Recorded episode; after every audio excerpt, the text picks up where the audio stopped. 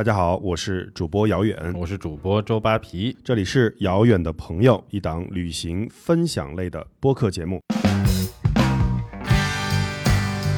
自己在入住踏进酒店门之前的经历不太好，那其实大概率酒店的 check in 的经历就不会特别好。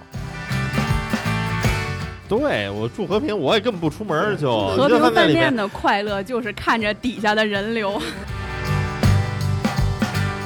确实是要关注这些有些不可思议的价格，它其实是真的会出现的。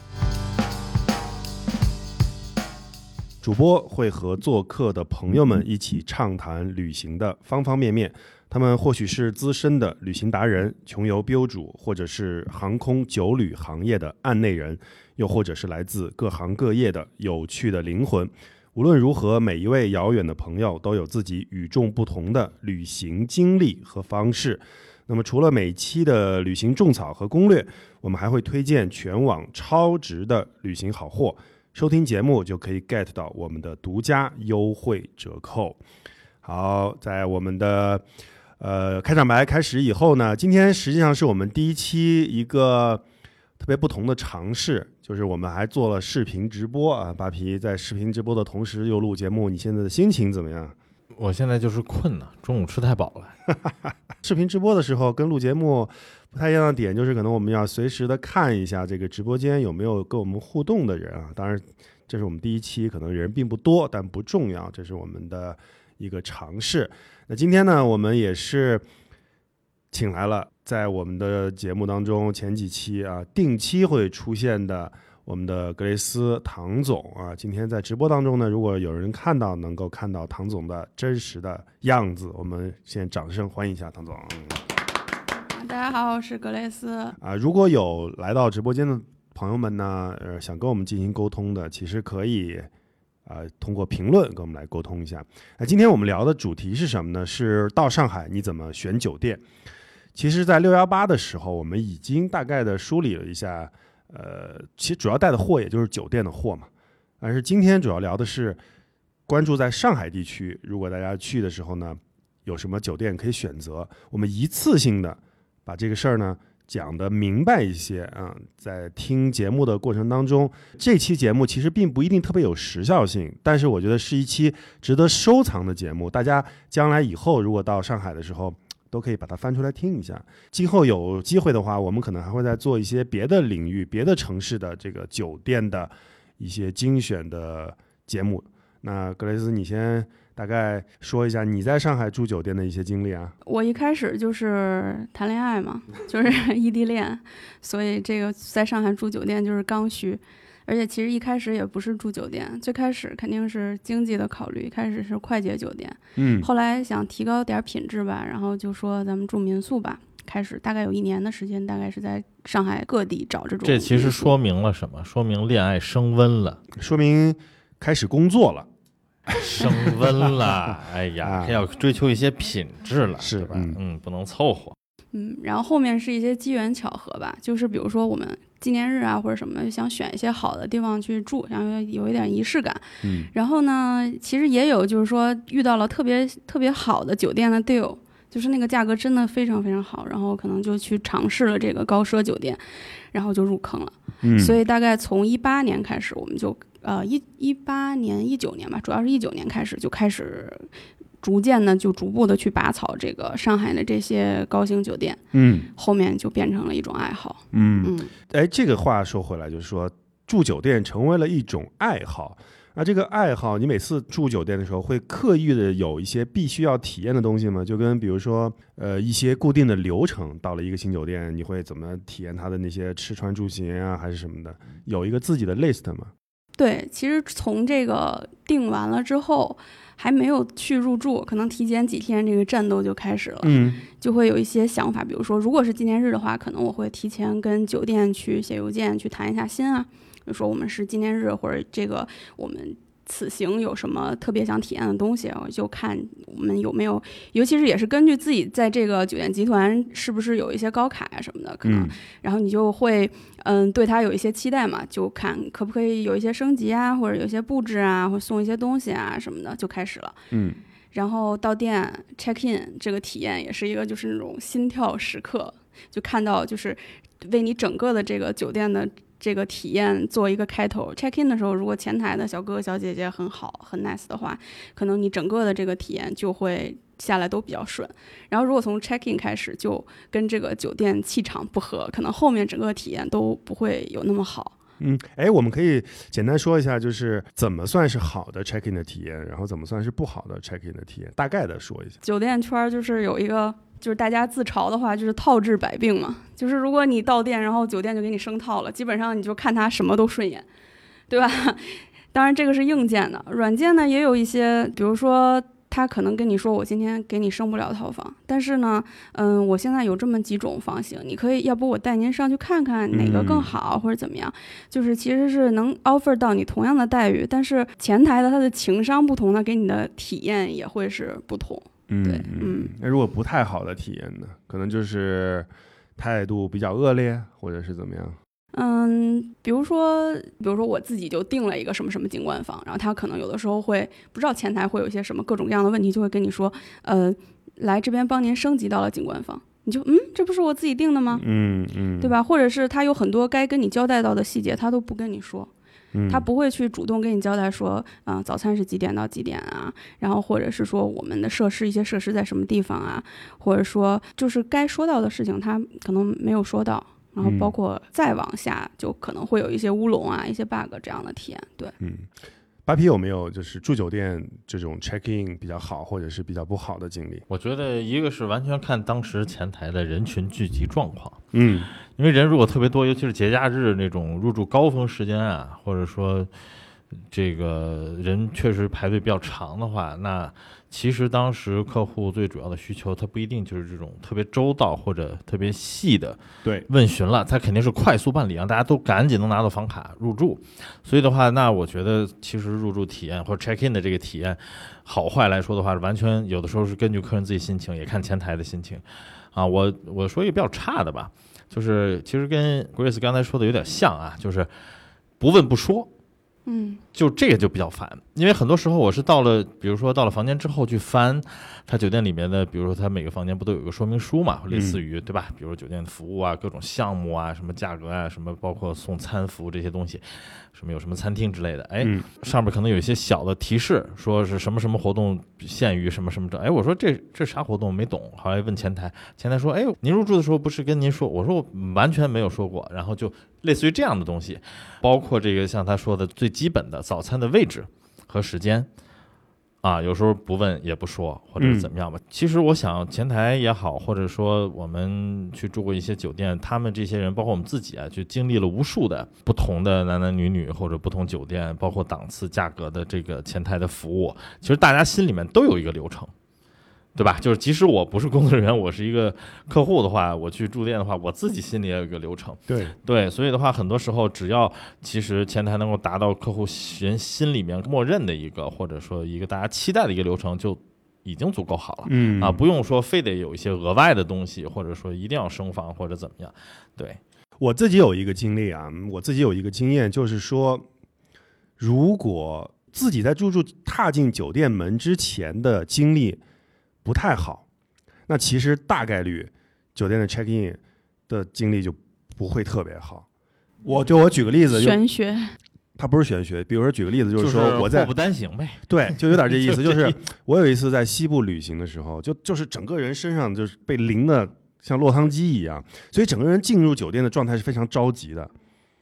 着急的过程当中，其实就想是赶紧就是啪弄完，然后赶紧就上去啊冲凉什么的，所以。或多或少的，我自己会忽略掉很多信息。那反过来，你不会把这个错误放在自己身上，可能会觉得，哎，是 check in 没有说到。所以我觉得就是说，自己的当时的状态和 check in 的这个状态，其实有的时候也是联动的。还有一点就是，比如像像 Grace 这种，他住酒店，他有一种比较高的期待值，就是今天是我的纪念日，或者今天我就是为了庆祝一件什么事儿来的。他一旦啊，一开始的第一面没有达到一种相对更嗨的这个局面，容易有一种这种对比落差。对，反正这是我的看法。那我们回来说到今天的这个上海地区，因为提到上海，肯定大家都知道了，就是可能全中国的酒店体验最集中的啊，可能最密集的，尤其是不管是高奢也好，还是民宿也好，还是什么也好，应该都就是在上海了。那现在上海你住过的，或者是你大大概就是了解的比较好的酒店，你能数出来多少啊？因为你像就是万豪集团在嗯上海，它今年吧就庆祝它的五十家，然后光万豪就五十家。那 IHG 其实就是洲际酒店集团，其实在上海它是一个等于大中华的一个总部吧，嗯所以它也非常的那个，所以就说上海的酒店真的是太多了。嗯但是我自己住过的呢，我反正大概数了一下啊，就是五星以上的大概是就是三十家出头吧。嗯，这哦完全是你你知道我听到这个数有一个什么样的感觉吗？嗯就是千万不要和对各种纪念日很敏感的女孩 谈恋爱。哎但是她的好，她的她是她这这个好女孩的好处就是她自己安排，啊，是是是是，就是她不是把这种事儿就推锅给一个男孩儿，说哦，那是哎自己花钱吗？呃嗯 没有，但是后来我男朋友练的就是比我还溜，他对这啊些东西就是比我还熟悉。是吧？啊那是被打磨出来了呀。那我自己有一个问题啊，就是说，因为上海本质上，呃，它这个成这个旅游市场和住宿市场，包括商旅市场都特别成熟，嗯所以其实除了酒店以外，民宿也有非常非常多的选择。那你自己啊，当然就今天咱们是一个比较个人的讨论，就是你觉得在上海如果住民宿或者住酒店，他们有什么呃对比，有什么不同，或者是更倾向于哪个？你个人，嗯嗯，因为我其实也确实是从这个比较低端的酒店，然后民宿，然后酒店这样自己一路住过来的。就我也有一年的时间，基本上都是在各个小区，然后就是什么石库门啊，然后这种呃老弄堂啊，就在这个里面去找民宿的，其实也是过来的。但是我现在肯定还是说倾向于住酒店，嗯，因为我是觉得民宿这个体验吧，就是你可能如果你真的就是说想住进这种老上海的这种。真的是居民家中的这种感觉，我觉得你可以就是体验几次是可以的。但是如果是说真的是，嗯，作为一种以就是住为主，对，嗯就是一种休闲方式，或者是说，嗯，我我去旅游，我希望有一个落脚的地方。那我觉得，其实在上海来讲，同等价值就是不是价值，就是同等体验的酒店和民宿的话，可能酒店的性价比反而要高一些。也嗯就是说，特别好的民宿可能真的会更贵。像比如说那会儿我查北外滩的景观，当时觉得北外滩的那几个江景的酒店住不起的时候，说在 Airbnb 上查一下民宿，然后他写 W 酒店同款景观，我一看价格也是同款价格，那你跟我说什么同款景景观啊，对不对？嗯，而且其实这些民宿也主要都藏在一些小区里面嘛，这样子，其实最终你会发现交通就是你下来以后要走的路啊什么的，其实可能真的确实不如酒店要方便，而且酒店嗯会有一个更标准化的。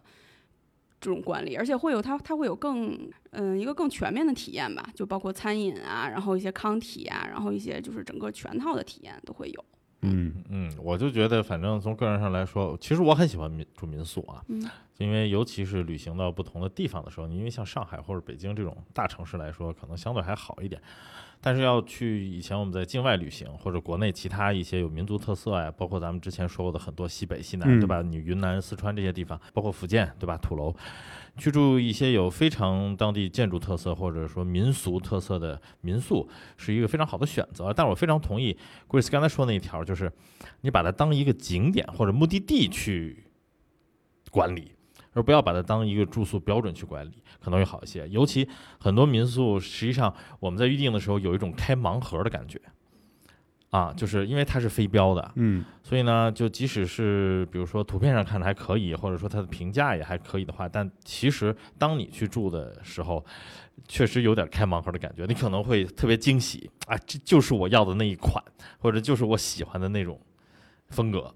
但还有一种就可能是有些失望会在里面啊就是惊喜和惊吓是同时存在的。啊，对，其实但但这也其实有点乐趣嘛，对吧？所以盲盒很流行。但酒店来说的话，可能有的时候，除非是说，比如说我订了一个标准间，对吧？给我升了一个豪华套，甚至是这个行政套，什么给酒廊待遇之类的，那可能是惊喜。但一般来说，酒店它秉承的标准就是让你是心里有底，稳定，哎是稳，就是不会让你大惊，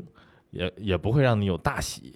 啊，就是它是一个非常的让你踏实的，或者说非常有标准化的嗯这么一个嗯嗯嗯，而且现在我身边的朋友越来越多的出去玩的时候，我看到一个趋势，就是就像比如说刚才巴皮说的，去一些相对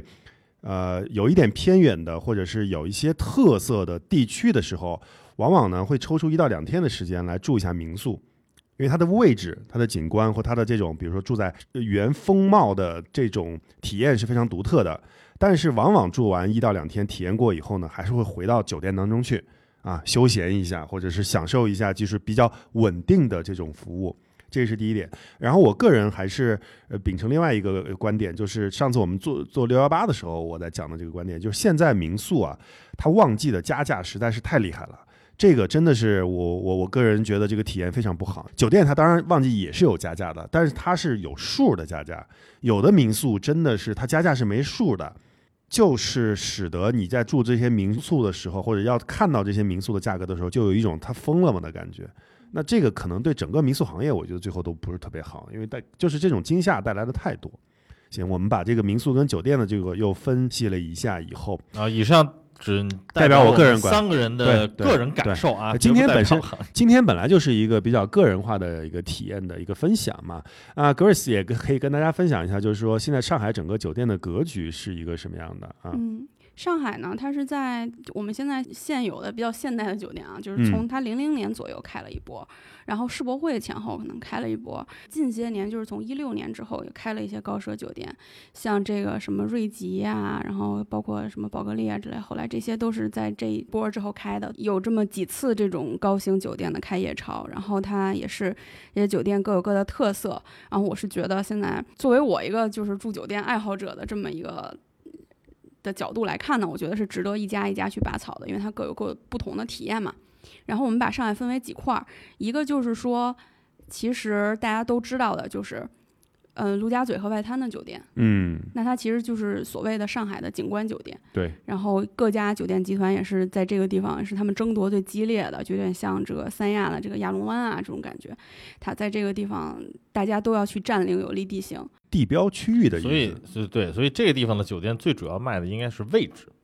对，嗯，呃包括它的露台，对吧？其实有很多酒店，其实它的卖点不一定是房间景观，嗯因为不可能所有的房间都朝着这个外滩方向，但是它有，比如说有个露台，比如它的餐厅或者它的酒吧，，对，或者它行政酒廊在什么什么位置，那也有绝美的风景。所以嗯这些酒店很多时候抢的真的是就是位置。地标地标，嗯。但是在这些酒店里面，我有一些啊，就有很多就是，尤其是碰到节假日，在这个区域的酒店，这个交通还是一个比较大的问题。嗯，嗯，其实上海你得走，就是你得愿意走，对，走一走就解决这些好，问题。咱们除了地标的区域以外，继续说，嗯嗯，然后当然是还有浦东的这些酒店啊，浦东，但是我确实不是很熟，嗯然后我今天就也不展开了。就是嗯迪士尼附近可能是有一些就方便大家去迪士尼的酒店，嗯，然后哦，看来男朋友的活动区域主要是在浦西啊。呃，他他们如果在上海的话，去迪士尼可能当天往返，在那儿住酒店。嗯，然后呃，城里其实像这个主要的这几个商圈啊，新天地啊，然后南京西路静安寺啊，这些就是它都是有一些，也也是有有就是都是有那个各个区域的对高星酒店的。然后像静安寺这种地方，就是它也是交通比较便利。然后我现在住徐家汇，徐家汇其实是一个交通非常便利，然后也很繁华这样一个地方。但是这个地方现在它，我们自己就觉得，我们家的三公里范围内好像就没有什么高星酒店啊，这现在是一个盲区。酒店的洼地，对，嗯洼地等着那个可能未来的十年里可能会开一些。嗯然后我比较熟悉的是这个虹桥机场的酒店区，对，因为这个虹桥机场啊、高铁啊，对吧？就是它都在一起，然后又离城里其实也很近。然后包括虹桥，因为现在有这个新国展嘛，会展中心，它既是这个交通要要地，它也是这个一个商业区，所以它是有就包括现有的，然后包括规规划中的都有很大的这个酒店群。嗯，嗯我其实在这几个群里面。对虹桥是不是特别熟的？我是基本上在虹桥都没怎么住过，但是嗯在静安、啊、陆家嘴，包括这个外滩，还是相对熟一些的。所以就是可以多介绍一些就是虹桥的这个感受。我因为我觉得离机场特别近啊，嗯。它是不是就没有什么休闲娱乐，都是就是要住到那边，然后到城里面去休闲娱乐的，是吗？首先，虹桥离城里真的很近，嗯，然后地铁的话，可能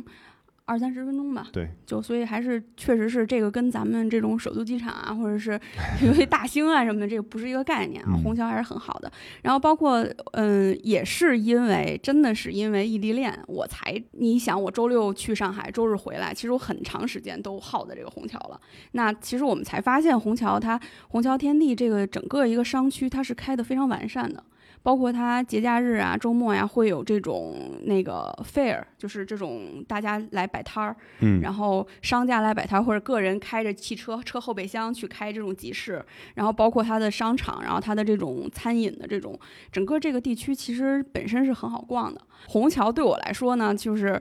当我发现了虹桥的好的酒店，然后我住的住习惯了之后，整个就延长了我的约会时间。其实，在那几年对我来说是非常重要的。就原来我可能必须得周六早上才来，周日晚上就走。当我在虹桥有了一个基地之后，我后来其实都是周一早上，我周一早上可以坐七点的飞机走，我甚至可以。然后那会儿咱们办公室在东直门嘛，东直门嗯也是就是从首都机场那个快轨到，非常快，所以我甚至可以在上班时间之前赶回办公室，周一早上走。嗯，对那你也可以周五去啊，为什么一定要周六早上？对，也有周五去的时候，对。扒皮对相对哪个区域的酒店更熟一些呢？上海，说实话，因为我在上海有家，嗯所以在上海住酒店的机会不多。这是一个凡尔赛嘛？呃，不算吧，因为我老婆上海人嘛，啊，这很正常。啊就是，但是呢，我去，因为因为其实对上海那种老风情吧，或者说那十里洋场的那种那种调调，还是比较有兴趣，所以当时特地也去上海的时候，会挑一些。有老上海或者老租界风格的一些饭店去体验，包括嗯改造之前的浦江，嗯啊，然后半夜十，我印象特别深。我第一次去上海，然后好像是夜里快两点了，然后我跟我媳妇儿反正在家里边看电视，反正谁也不困。当时可能倒时差吧，从国外回来，然后我们俩就叫辆车，然后就跑到那个外百度当时的浦江饭店那个咖啡厅里喝咖啡去了。嗯，然后一直在那坐到早上五六点钟，天都亮了啊。然后包括住的时候呢，比如说上海原来在那个内环路边上有个马勒别墅啊，我最早是什么在那儿坐车路过那儿，马勒的隔壁，好吧，买了个表。啊，隔壁的隔壁，买了隔壁的隔壁，我还是买买块表比较好。啊，其实我是远远看到它的房顶，因为我从那高架过嘛，往下看，反正待着无聊。哎，我说这是什么地方？对我开始以为是某个反正文物建筑啊，或者嗯可能不对外开放，或者嗯什么一些单位办公的地方。后来发现，哎，竟然也是一家酒店改造的啊。那么，嗯，又去体验，然后包括一些开在原来的那种奢华领事馆呀，或者这种老租界里面的，我确实比较感，因为我觉得那个就是上海的特色嘛。那才是特色哎，中的特色。那就是说那嗯个地方才让上海，就像北京，你当然现在胡同拆差不多了，但是你感觉走进胡同保护区，就是皇城内的时候，你才感觉这是北京。啊，你在建国门，呃，甚至是 CBD 啊，或者说是海淀啊这些地方中关村啊，你你也感觉不出来这是北京，所以嗯我是秉着这么一个态度去体验一些老上海地方。那包括外滩那一溜儿的，对吧？像最老的这些和平饭店呀、平对，哎这些地方华尔道夫包括新开的，像在它最南边的，对吧？在原来那个税关的那个塔南侧的那个英迪格，嗯，对？吧？一直到北边的这个香格里拉，什么都有涉猎。嗯嗯，对，所以在这些酒店里面待的时候，我感觉还不错。当然，我那会儿出差去上海的时候，我住的最长的，因为这个常旅客的关系，我住的最多的是皇家世贸。就人民广场那家也是万豪旗下的，对那个那个感觉也不错，因为我记得皇家世贸是最早相对来说植入智慧客服或者叫什么智慧客房的，是是浦东路那个就是靠近人民广场那块儿吗？呃，就在人民广场边上，南京路口，南京南京东路南京东路路口，就在我知道我知道就是它下边就是人民广场，是是是知道，啊，所以其实交通也很方便，因为嗯地铁就在楼底下。然后当时感受比较深的就是，哎，一进房间之后，他那个写字桌上就放一个手机嗯啊，这个手机打开就是全部跟你的房间、酒店服务，甚至周边的餐饮和一些购物相关的这么一个东西。我觉得那应该是我个人碰到最早的有点像智慧客房的这么一个设备或者嗯一一种服务吧。嗯。但是我之前碰到这种智慧客房的时候，过几年这个苹果手机的插口都换了，但是他们的插口还没换 是的，是的，因为那会儿所有的酒店，那个尤其是那个音响台或者说充电部都是 苹果四的那种插口，你知道吗？然后就现在很哎呦特鸡肋，别逗，根本就没有什么用了。我对两家酒店是印象比较深刻的。其实我个人在上海的时候，因为朋友特别多，我我也我也相对比较少住酒店。但是一个是呢，新天地旁边的那个安达仕啊，啊、那个安达仕、呃为什么呢？就是他我觉得他很多年前就特网红。潮人住安达仕，呃，一个是它确实位置特别方便，而且那时候那个时候那个时期特别特别火的夜店就是在安达仕周边的那为。什么不选择对面的我们朗廷酒店呢？呃，那我不知道啊，我选的是朗廷啊我选的是安达仕 我选的是朗廷。因为我对安达仕吧是有一些自己的就是认知的，因为我第一次住安达仕的时候是在东京住的那个东京塔对面的那个啊安达仕，它无论从 view 还是那个东京塔上面有一个铁板烧，给我印象特别好，所以我对安达仕这个印象就非常好。啊，所以你到底是因为东京塔，还是因为铁板烧？我两个，它那个 view 是直接看哦，到东京塔，反正是铁的就行吧。就是我对安达仕的这个感受就是嗯比较深。第二个就是和平饭店，嗯和平饭店，我从小我就觉得我去上海，反正不管怎么着，我得住一次和平饭店。后来呢，我一方面就是平常也住过，然后呢，刻意有一年，这个之前好像在节目里面我也说过，刻意有一年就是，呃，这个跨年啊元旦的时候，十二月三十一号，我也住了一次和平饭店，体呃确实也体验到就是堵得不想下楼，但但是也不需要下楼，就是在阳台上就能看见下面熙熙攘攘的人群的时候。住和平，我也根本不出门，就就和平饭店的快乐就是看着底下的人流，而且那会儿有一个赌的心态，知道吗？你要赌，因为现在咱们年龄大了，那会儿我还年轻，就是那会儿的这个和平饭店的老爵士还会出来现嗯在也有，演出的，现在很少很少，现在应该是他那个不不齐了，现在可能只有两三个还而且很少很少了，真的是非常少了，因为确实年纪、年嗯太大放在那，对，所以就是差不多十年前的时候那一段，就还是嗯。奇缘，奇装满员，知道吧？虽然也很少，就是碰他们演出真得碰，而且每次他们要出来的时候，那个人多的就是对简直对对，根本进不去门，感觉就是哎。那个和平饭店原来他那个就是演出的地方感觉，客房像酒吧的附属，对对对，附属建筑，而不是酒吧是就他那个本来是一个餐吧的感觉，但是嗯。有有那些真的老头们全体出现的时候，感觉像一个 live house，嗯就大家都往里挤，就那种感觉对，是的，然后我对这两个是相对更有感触一些的吧，应该是这样。既然说到了就是上海的这些酒店区域，咱们肯定是要先紧着这种地标性的区域说一下，对吧？就是呃，如果大家去上海，不管是商旅也好，还是呃游玩也好，我觉得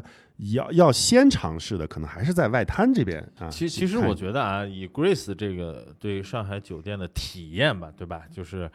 我觉得其实即使在上海，就就就就像我不是说之前在上海有家嘛，对吧？就即使你是常住在上海，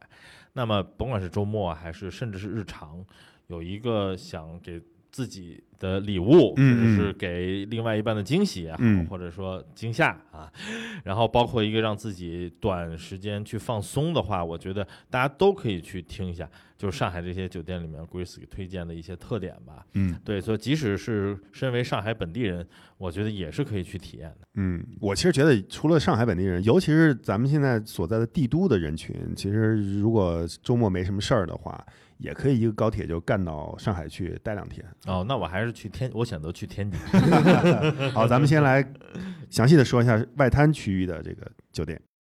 嗯，首先就是我觉得其实很多人会混淆啊，就是嗯我们一般说到上海的景观酒店，我们会说外滩景，或者包括酒店的房间的命名，它也会说是一个外滩景观房。嗯但实际上，我们大家嗯说到上海的景观，可能脑海里第一画面出现的是陆家嘴、嗯摩天楼的这个嗯画面。嗯所以说，其实我们要区分一下外滩景观和陆家嘴景观，它其实是不一样的啊。嗯因为它也是分处于黄浦江两岸嘛。对所以就是说你在浦西呢是看这个浦东陆家嘴的景观，然后你在浦东呢是看一个这边外滩万国军万国嗯建筑群的这么一个景观，它是两种不同的啊。然后首先我们先说一下这个东方明珠，然后包括这个三个摩天楼三件套，就是上海的这个明信片景观。嗯，那最传统的呢就是咱们这个外滩核心区域外滩本滩哈、然后是以和平饭店为中心，因为和平饭店它就在这个南京路的路口嘛，嗯然后过一个马路就是那个陈毅巷，就等于是真的是外滩本滩。然后刚才咱们也都聊到了，就是说和平饭店其实可能是一个上海酒店的这么一个终极化身的这么一个东西，它也是就是。二十世纪初吧，就是远东第一楼，然后大概十年前它重整开业，现在挂的是费尔蒙，就是和平饭店费尔蒙这么一个牌子。嗯嗯，然后但实际上虽然它这个位置非常非常好，但它能看到江景的房间却是很少的。它一到三楼是有它的这个，就是尽头的这个，就是朝向陆家嘴正朝陆家嘴的这个有三间，各有三间这个特色江景套，这是酒店房。然后五楼到七楼呢是九间特色的九国套房，也是和平饭店最有名的。当然我本人啊还是住不起这个，现在目前没有住起过，因为这个我看疫情期间卖套餐卖到最低最低贱卖的价格是五千八百八十八一晚。嗯嗯，我一直想我什么时候结婚领证，我就去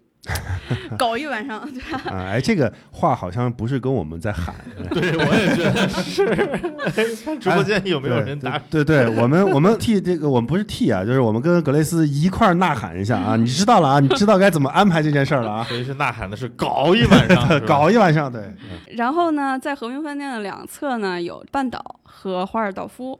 但他们的装修其实也都是这种比较欧式，然后有一点这种复古的这种风风格啊。但是其实半岛华尔道夫都是近年开的，嗯嗯，他们并不是老酒店。半岛呢，就无遮挡的特级江景房呢，常年是四千起步。然后像华尔道夫，它高层的这个全江景房呢，甚至比它没有江景的这个普通的套房还要高一级，它也嗯是三千起步。我现在看好像说这个希尔顿钻卡都很难拿到这个升级，所以基本上这两个也就是要真金白银的住的。嗯所以这个外滩本滩的三家酒店呢，我本人不才，只住过和平饭店，还住的不是江景嗯房。华尔道夫可以多说一句啊，就是当然这一两年，因为我没有再去过，不知道怎么样。在前几年的时间当中，华尔道夫的一楼的酒廊，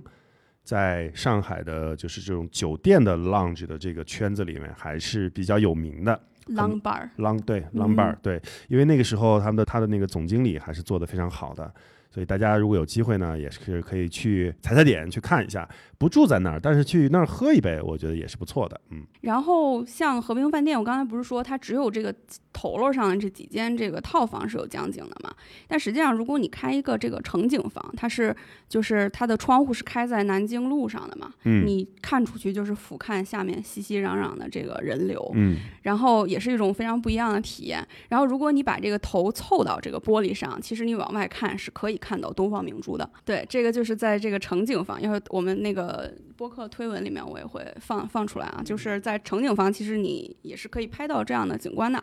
然后和平饭店我还特别推荐，就是除了爵士吧以外，爵士爵士吧人均这个低消是非常高的。嗯那除了这个爵士吧以外，其实我特别推荐大家去楼上的华茂阁的酒吧部分，它是有一个很好的露台，它也就相当于是说，它露台走到头嘛，其实也是相当于说这个像江景套房这样的一个 view，而且它楼层更高。Happy Hour 我们去的时候是没有低消，然后而且鸡尾酒是买一送一，所以这是性价比非常非常高的。嗯然后可以就是大家可以去体验一下。嗯嗯，然后呢，就是在后面有一批酒店，就是它不在外滩一线，但是它楼高，所以它也有非常非常好的江景。一个就是最著名的一个就是宝格丽啊，这个我就不展开讲了啊，名媛啊或者是什么，就是对，就是有超能力的人就可以上。你说的是那种一百个人，你说的是那种一百个名媛团一个下午套房，呃，下午什么时间套的那种，没有没有，人家是团一天，然后把它分成不同的对对时段，对吧？每十五分钟拍一张照，对，对，不会一个人同每次，时对他们不会同时出现在那个那 那间房房里的。对，然后还有一个是保利家，这种苏宁保利家这个酒店，它是在苏苏州河边儿上，然后所以它的景观呢是带这个外白渡桥的，就是它是你能你在它的酒店里面，你可以拍到一个外白渡桥和整个陆家嘴的景观同框，也还是呃很有这种上海的特色的。嗯然后它的其实最好的就是房型呢，我觉得要去住，因为它本身基础房就已经很贵了，也就都是两千五往上这样子。所以如果你要住的话，我觉得就住这个最好的叫露台江景房，你可以在自己的露台上面啊吃早饭，然后背景就是 外白渡桥加上这个陆家嘴的这个景观。就还偶尔呢，它是可以通过一些，就是你订江景房啊，升上去，这样能省能省几百块钱这样子。嗯和平饭店往后退一个街区的样子，它是有一个，就是嗯，上海爱迪逊酒店啊，我住过它的这个套房，也是在疫情期间一个捡漏价，可能这个套房价值是三千五左右吧，我大概是两千左右住到的，正好是五一四月三十号，然后我也完全没有意识到，住进去晚上就开始就发现这个陆家嘴突然就灯就都关了，然后灯就都亮了。然后他们就开始灯光秀。有灯光秀，嗯嗯，对嗯，然后其实今天我们录制的时候是六月三十号嘛，其实从今天开始就有那个七一，嗯就是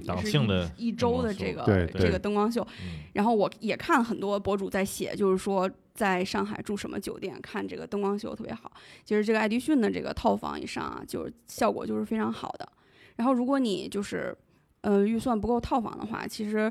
嗯、如果你喜欢非常正的外滩景观，可以选它的这个外迪爱迪逊的这个叫外滩全景房。嗯，它是十六到十八层，它对应的就是楼上套房的位置，只不过稍微低一点儿。然后，如果你喜欢它这个爱迪逊的这种挑高，就是它那个一层楼有四米高，它是非常嗯好的一种那个体验嘛。我们说可能感觉不到，但是真的进去以后，它是跟这种普通的这种三米高的楼层，它是完全的体验是不一样的。如果你喜欢这种的话，可以选这个叫风尚外滩房，这个也是可能在名媛之间比较 流行的一个一个房型。然后它从这个窗户也是侧着可以看到陆家嘴。嗯，我突然觉得名媛们一定要听我们今天的这一期。嗯，名媛很忙，嗯 接下来就是到了一个非常意外、我很熟悉的一个区域嗯——北外滩的区域。它相当于是说过了外白渡桥，到了这个虹口的这个滨江嘛，那拐了一个弯儿，拐了一个弯儿，相当于你是在陆家嘴的北面看陆家嘴。嗯你看的时候呢，它的这个摩天楼的这个位置顺序就发生了一些变化。你看到的就是说，你画面的最右边是东方明珠，然后左边是一些这些高楼。嗯，比较正的一个位置是最经典的外滩茂悦酒店，它是正对着这个陆家嘴的八角处。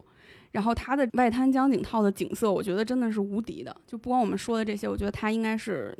number one。我们不说它酒店是不是老，它是不是可以看到两侧？实质上，对因为它等于是两边都能两两岸的都能看到。因为上海灯光秀，你不仅看陆家嘴那边有很多射光亮，它其实你后边的这个万国博览建筑群的那个呃灯饰也在不停的变化。所以其实上海灯光秀它不是单单侧的，它是一个蛮立体嗯两侧的。对，你很难想象说这是一个可以在你的房间里就拍到的。就是你不仅可以看这个陆家嘴的这个非常正的一个景观，然后右你的右手边是这个外滩，嗯然后外滩的景观，然后并且你可以非常清晰的看到整个陆家嘴，就是黄浦江的这个拐弯儿，这个这个这个效果。而且早上的话呢，就是如果你是在这个，就是早上你往东边看是可以看到日出的啊。然后我是它它有两两个楼嘛，它是有东楼和西楼，我是更推荐西楼，因为西楼的露台它是。就是西楼它的露台朝东的嘛，它是等于它在它的这个露台上也有这个完整的这个陆家嘴的景观。然后我当时体验最好的就是说，这个我就不在这投了，就是到时候我那个推文里面会放出来，就是早上清晨睡醒一睁眼，正对着窗户落地窗，然后就是晨雾中，既没有天亮，然后可是这些楼又没有开灯，朦朦胧胧的一个非常完整的一个陆家嘴的景象，那个场景真的是非常非常的梦幻。嗯，对然后前提是睡觉不要拉窗帘儿。呃，他或者是你早起，然后就拍一张照片继续睡嘛。这个套房也是可能，嗯，现在订的话大概可能也是三千多块钱，但是我疫情的时候也是一个不到两千的价格拿到的。如果你是凯悦的这个环球客的话，可能升级是可以拿到这个房型的。嗯再往这个东走是是东吗？对，再往东走是这个，W 啊，对夜店风、时尚夜店风的 W 酒店，有万豪旗下。如果你是万豪高卡会员呢，嗯，在它房贷允许的情况下，它其实是可能会就是倾向于说会给你升套的。嗯所以这个也是不错的。它的这个位置也不是很偏，你看到的这个景观也是，就是说，嗯，这几个楼它还是聚集在一块儿的，也是一个比较好看的这么一个景色。继续往那边走，它是有这个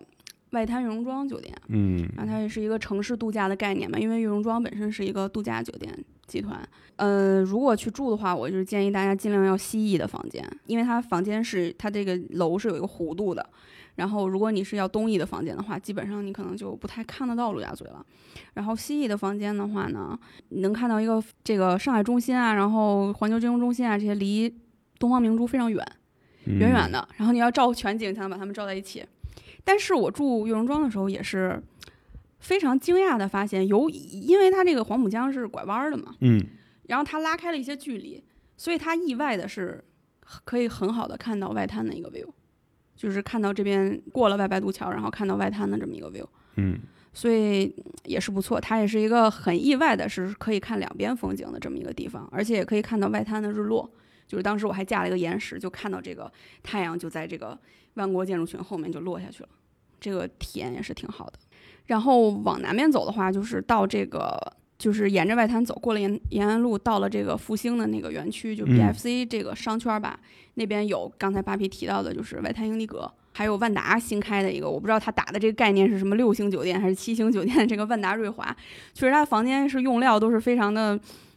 真的是很奢，它是真金白银的砸进去的，它的这个浦江房。和这个外滩英迪格有一个，我不知道扒皮住的是什么房型，它是有一个这个比较特色的一个角房吧，就是它也是从左手的玻璃，它可以看到外滩，我可以很高兴的告诉你，我住的不是。然后正面是可以看到一个角度比较奇怪的，因为是从这个外滩的，呃从陆家嘴的南边看往北边看的这么一个一个景象，也是各有不同吧。外滩这边差不多，浦西这边的嗯酒店就是这样。嗯，我们简单的把呃陆家嘴的也概括一下。嗯嗯，陆家嘴的话，其实一个是说我自己最早住的是这个金茂君悦，金茂君悦是一个非常非常老的这么一个酒店了嘛。其实金茂君悦我一直就开玩笑，就说它的好处在于它不仅是高空酒店，而且金茂这个楼它本身很丑，所以你住在这个酒店里，你是看不到这栋楼的，你只能看到其他的楼。啊，为了不看到丑的东西就，像雨果最讨厌的就是巴黎铁塔，对，所以唯一全巴黎能看不到铁塔的就景观，就住在巴黎铁塔里面就在铁塔上面 写作就好了。对，所以这个地方一个很贵的小知识吧，反正我也没住起，就是它的房号十五号是一个叫豪华江景房，它也是有一个这种九十度的一个角嘛，然后两面落地窗，然后对着这个东方明珠，一个嗯非常好在陆家嘴高空的这么一个一个一个景观酒店的这个体验。嗯然后旁边是这个是那个环球金融中心里面的那个，就那个开瓶器，那个起瓶器里面是百悦酒店。而我是觉得这个上海百悦的性价比是很低的，因为它就是确实是非常贵。然后它的套房以下的就普通房的装修风格，基本上就是一个高空宿舍，让人体验一下家徒四壁的感觉，就是两面白墙，然后床，然后窗边一个小桌子，嗯，人家是冷淡风。就呃确实可能也是陆家嘴的，就是商旅吧。不过之前像金茂啊，金茂君悦的来说，当时有一个很网红的，这不是金茂的外景，嗯而是它的内景，因为它是八十八层以上嘛。当时当时对，在启嗯平记这些和上海中心出来之前，它是全上海最高的酒店。嗯然后它从八十八层开始有一个超高的中空的天井啊啊，对，就是说。呃然后在这个酒店客房是靠外侧嘛，然后它走廊是靠内侧，所以每很多人会趴在走廊从上往下看，会看到从最上面一直到下下面嗯所谓酒店大，但它大堂也很高了，嗯，对吧？嗯？然那也有后整个是一个大烟筒一样的一个中空，然后它中间的这个灯带环在里面，所以也是一个内景，也是一个不错的景观了。嗯当然，那个酒店确实有点太老了，嗯应该二十年了吧？相对比这两个低一点儿的话，是有一个这个浦东丽兹卡尔顿酒店。然后他呢，因为他自己是就是在陆家嘴中心的这么一个楼嘛，他的周围就被这个请容我感叹一下，现在连丽兹卡尔顿都变成 比他们低一点的。比他们低一点不不，我说的是高度低一点好，没有没有比他们高端还是高端高端请你把高“度”两个两高个字度低一点这个词带出来。高度高度，完全完全误会说我有吓得我钱，说我有钱，误会误会误会误会。你想想唐总怎么比他说的？们低一点的就是误会误会误会这个 这个我要我要澄清一下们不能。传递这种不正确的价值观。这个插播一则广告，大家一定要多关注平时这个卖套餐房券这个动态。我为什么会住过浦东丽思这种东西，就是因为当年 曾经种东西，万豪也不高端。万豪曾经出过一个三千五百元，然后住行政两晚行政套房的一个通兑券儿。然后当时它其实其他的就是各种都包括，包括刚才巴皮说的这个世贸皇家爱美啊，其实它里面也有，它会给到一些，呃，基础套房和呃大套之间的一些套房。但是这个里面就有一个，大家就非常敏锐的注意到，这个套餐里面居然可以对浦东丽兹的一百平的九十八平好像是九十八平的这个全景套房，所以当时就是那抢这个约得上吗？啊，我从那天他是，比如说他是，比如说啊，他是三月十五号开放预约，我就从三月十五号零点开始打电话，零点他们打不进去，我早上五点又起来接着打，然后最后反正最后就把他约到了，好惨的客服啊！嗯，而且我当时还有朋友在这个浦东丽思的这个行政酒廊工作，他跟我说他都想囤一个，他都想抢，就是真的是非常非常值。然后当时是三千五百元两晚嘛，反正你现在查吧，你能查到三千五以下一晚，我就服你。所以就嗯非常真的是很值很值。这个其实也是我对就是高星酒店的一个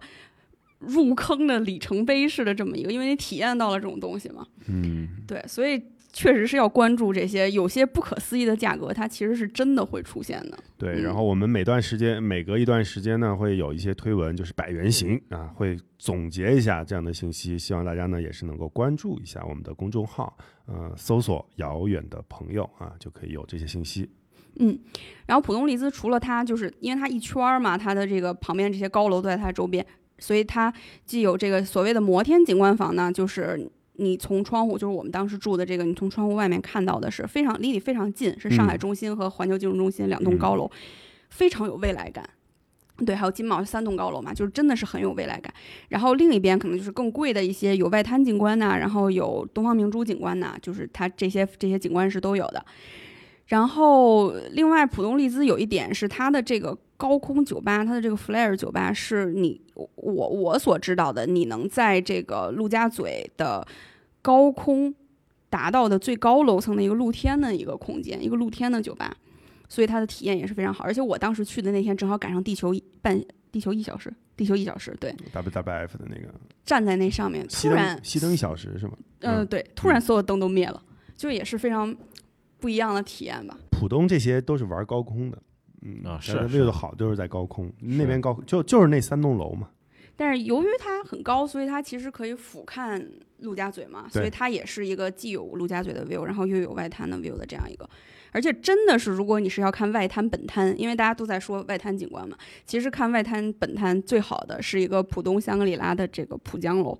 那是很嗯。老的一栋楼，但是它是就在外滩边儿上，没有任何遮挡。那你就是它是正对对面的这个呃万国建筑群，嗯，所以它其实反而是一个就是看外滩景观最好的。哎，我有一个问题啊，就是说我有时候会看到有朋友圈发，或者是有有什么咱这种照片，是那种在雾蒙蒙的上海的云层的上面，因为这些高楼在浦东的高楼真的非常高嘛，它会超出那个云云层，然后拍出来就是就是像嗯天宫一样，在云层的上面露出了那些楼。如果要拍这样的照片的话，哪个酒店是有可能拍出来的？嗯，首先我觉得你看到的可能是无人机拍的，不是，不是吗？不是，啊、但是其实我刚才说的这些，呃、都在里边儿。利兹可能是稍微低一点儿，但是嗯像金茂君悦呀，然后百悦，然后包括现在买就是刚刚刚开的这个最高的这酒嗯店，然后这些其实它应该是，嗯，机缘巧合下吧，就是这个云层的控制嘛，嗯它正好是在你你所在的这个楼层之下的话，其实是可以的。都有可以的，对？对，然后包括我之前住金茂君悦也正好是一个台风天儿，所以我住进去那天晚上是什么都没看见的。第二天早上起来就晴了，然后就看到所有的云都在快速的跑路，然后你就拍延时摄影的效果是非常非常好的。嗯，OK。然后我们把整个最核心的就是地标区域，就是啊、外滩、陆家嘴，简单呃，我们梳理了一下以后我后，要嗯再说一个，嗯，性价比最高的景景观酒店，它是在这个外滩和这个就是我们所谓的就是看就是酒店意义上的这个南外滩之间，有一个叫东方商旅的酒店啊，听起来非常土，实际上是一个法国的集团开的这么一个酒店，然后它。嗯，又挺老的，然后它的这个房间也非常非常的小，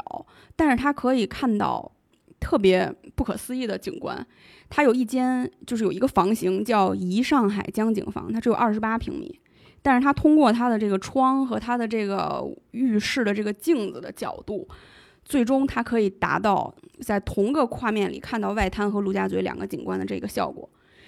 而且在最便宜的时候，应该是现在啊，现在算是上海比较旺季的季节，也是不过就是一千二、一千三的价格，但是就是比较难订到，就是你可能会需要提前更多一些。然后在淡季价格最低的时候，甚至不到一千可以拿到。那我觉得可能这个就是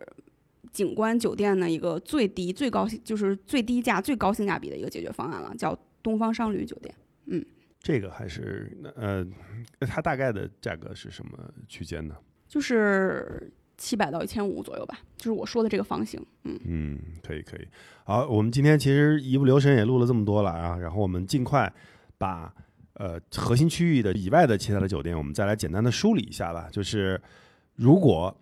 大家要去上海玩儿啊，就算旅游吧，休闲都可以。那除了这些呃核心的这种地标区域的打卡的酒店以外，还有哪些可以比较好的推荐一下就行了？因为因为上海的酒店高新的酒店确实实在是太多了，我们要这么捋下来的话，可能三期节目都不够。那我们就嗯先说一些比较好的就可以了。嗯，我比较推荐的一个是瑞金洲际酒店，然后就是，呃，白皮刚才说的这种住住到这个老的租界里面的领事这种，馆里面去，对，嗯我昨天看这个文章说，当年这个蒋介石和宋美龄订婚，就是在瑞金洲际的名人公馆那，就是这栋楼里面去订婚的。然后他也是有不同的国家的富商去盖了一栋又一栋的楼，然后最后就是组成了他这样的一个一个这种欧式的这么一个园林。而且它就在上海最好逛的这个街区里面，你根本不能想象说，在上海的这个市中心居然有这么大一个英式的这种花园，然后你在里面逛，你完全就是像进到了另一个时空一它是一个的感觉。组团，它不是嗯楼，它全都是以前老的建它好筑像那个复里面的那个呃餐厅和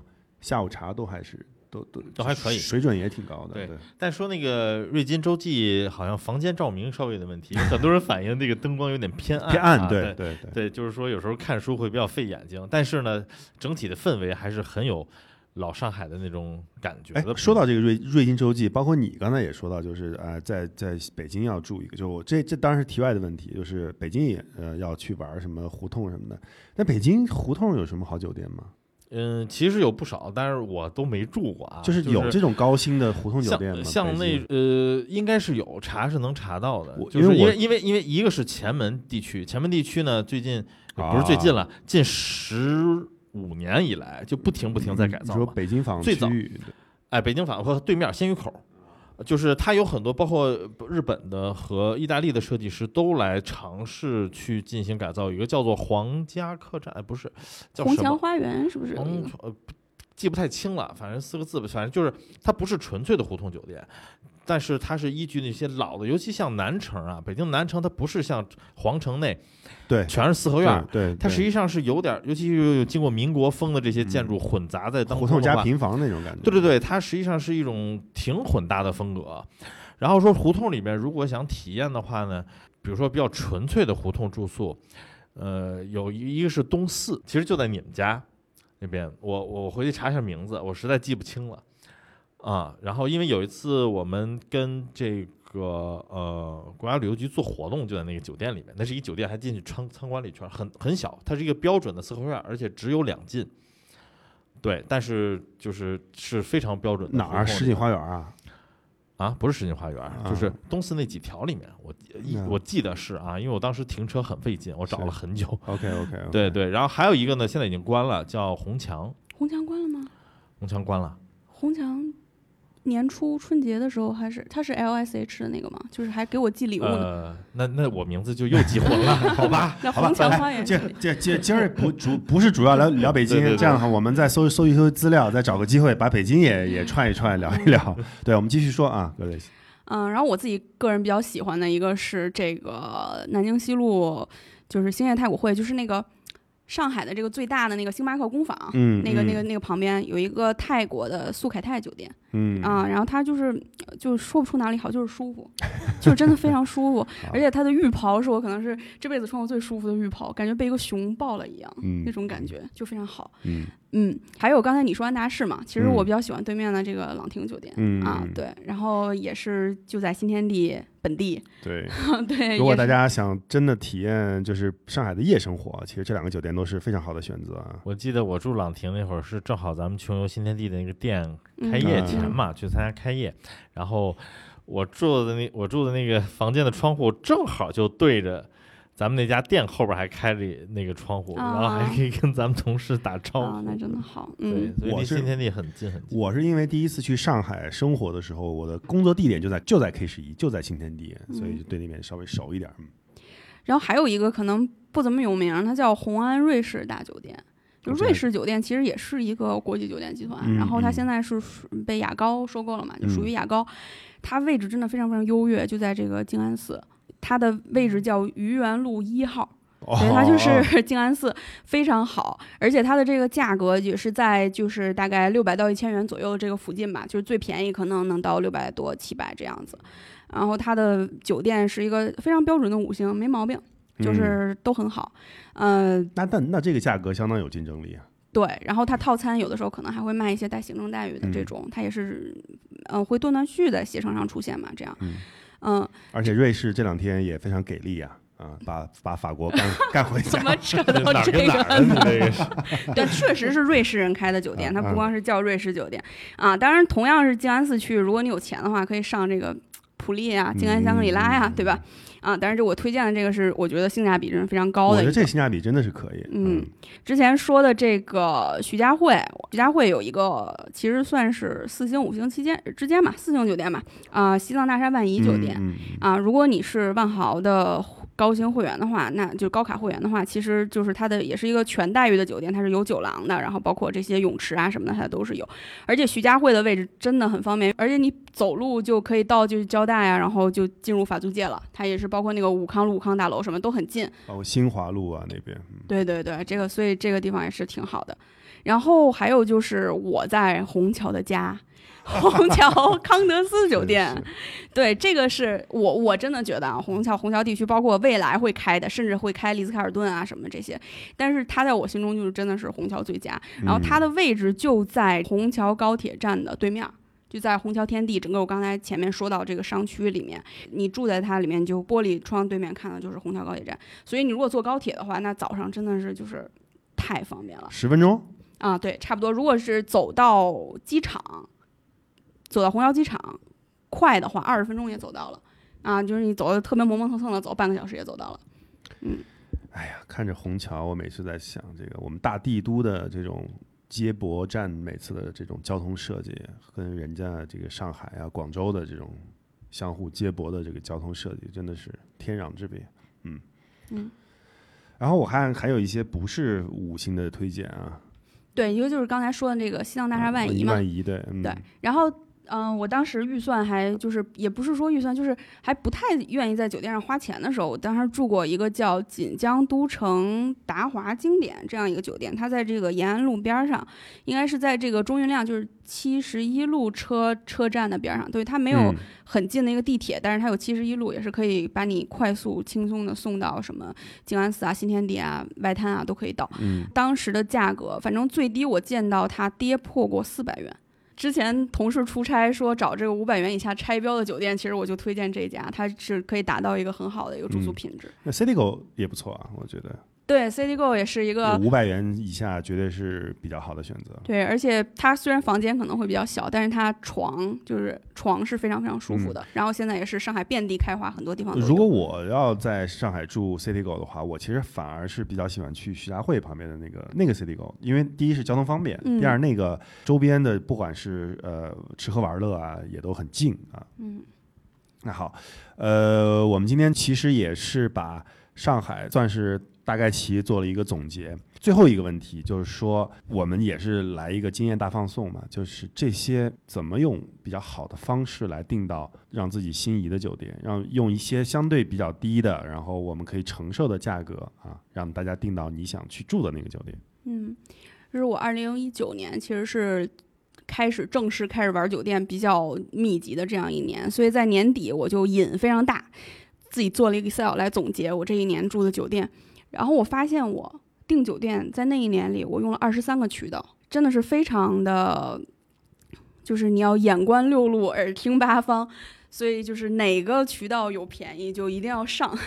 不要给他们任何机会。对，所以嗯，就是不要在一棵树上吊死。然后，而且你要就是关注一些比较好的信息来源，告诉你哪里有好价。首先一个是说你要关注酒店套餐嘛，就包括我刚才说的那个浦东丽兹，那是一个非常极端的例子了。其实我今天讲的大部分我自己私人就是体验的酒店，他们可能他们的价位其实都是远超过我的承受范围的，我都是在捡便宜的时候住到的，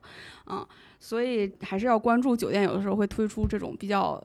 那个逆天的套餐，除了一些就是这种随机出现的，其实最有有迹可循的就是六幺八和双十一。嗯嗯，对，像一些高端酒店可以用这种，就是如果你有高端信用卡呀，或者包括现在有一些像支付宝里面有一个叫知遇小程序，然后在这个微信里面你可以搜有叫这个游虾或者八大洲这种小程序，你可以获取一些额外的一些权益。就是你在他那个订酒店，它的价格就是相当于肯定是比携程飞猪会要高一些，它是酒店的官方价格，但是它会给你一些升房呀，或者是餐饮消费额度啊一些权益。然后如果你是用 OTA，就是你是追求最低常规的最低价格的话，那你飞猪携程是都要用的，你要时常去对比，然后都要用。其他的一些 OTA 平台，一个是说 Agoda。近一年嘛，做了一些撒钱补贴的举动，它有的时候会有一些零点的一些秒杀，会一些真的是就包括我像我住到这个外滩悦榕庄也是，我拿那个房型最后算下来，它是真的补贴了一千六百多块钱。对，Agoda 我也蛮推荐的啊，包括现在在穷游上面也是可以直接看到 Agoda 供的房源。我之前去桂林唐舍，就是唐舍嗯最网红的，就刚出来改造了三年，刚出来那一年，就是特别网红，刚飘起来的时候。就是我在 Agoda 上面用五折，就确实是五折，嗯嗯，啊，住了订了三晚，然后两间，所以当时就觉得挣了好多钱。对，就是它这些平台有些是套路，有些的时候它是真的补贴了。那你如果这种这种机会就要抓住，嗯，然后还有一个是大家可能都不太想到，就是高德地图。高德地图它是它做，因为大家没有习惯说在地图上订酒店嘛，那对他希望你养成这个习惯，所以他有的时候会给一些补贴。那高德它因为也是阿里系的嘛，所以它跟飞猪是可以，它是可以直接跳到飞猪平台去预定的。那你本来飞猪上面有一些优惠券，再跟高德它有的时候去补贴一些，去年十一好像补到过一千多减两百块这样子，所以你再去叠加，对，其实可以可以关注一下，嗯。嗯然后还有就是，如果你已经是常旅客，你在一些集团有一些高卡，那你肯定有一些自己对你的待遇啊，或者你的 S N P 的考虑，那这个我就不展开讲了。嗯，好，那今天我们也是跟格雷斯一起把上海的酒店又重新梳理了一下。那我们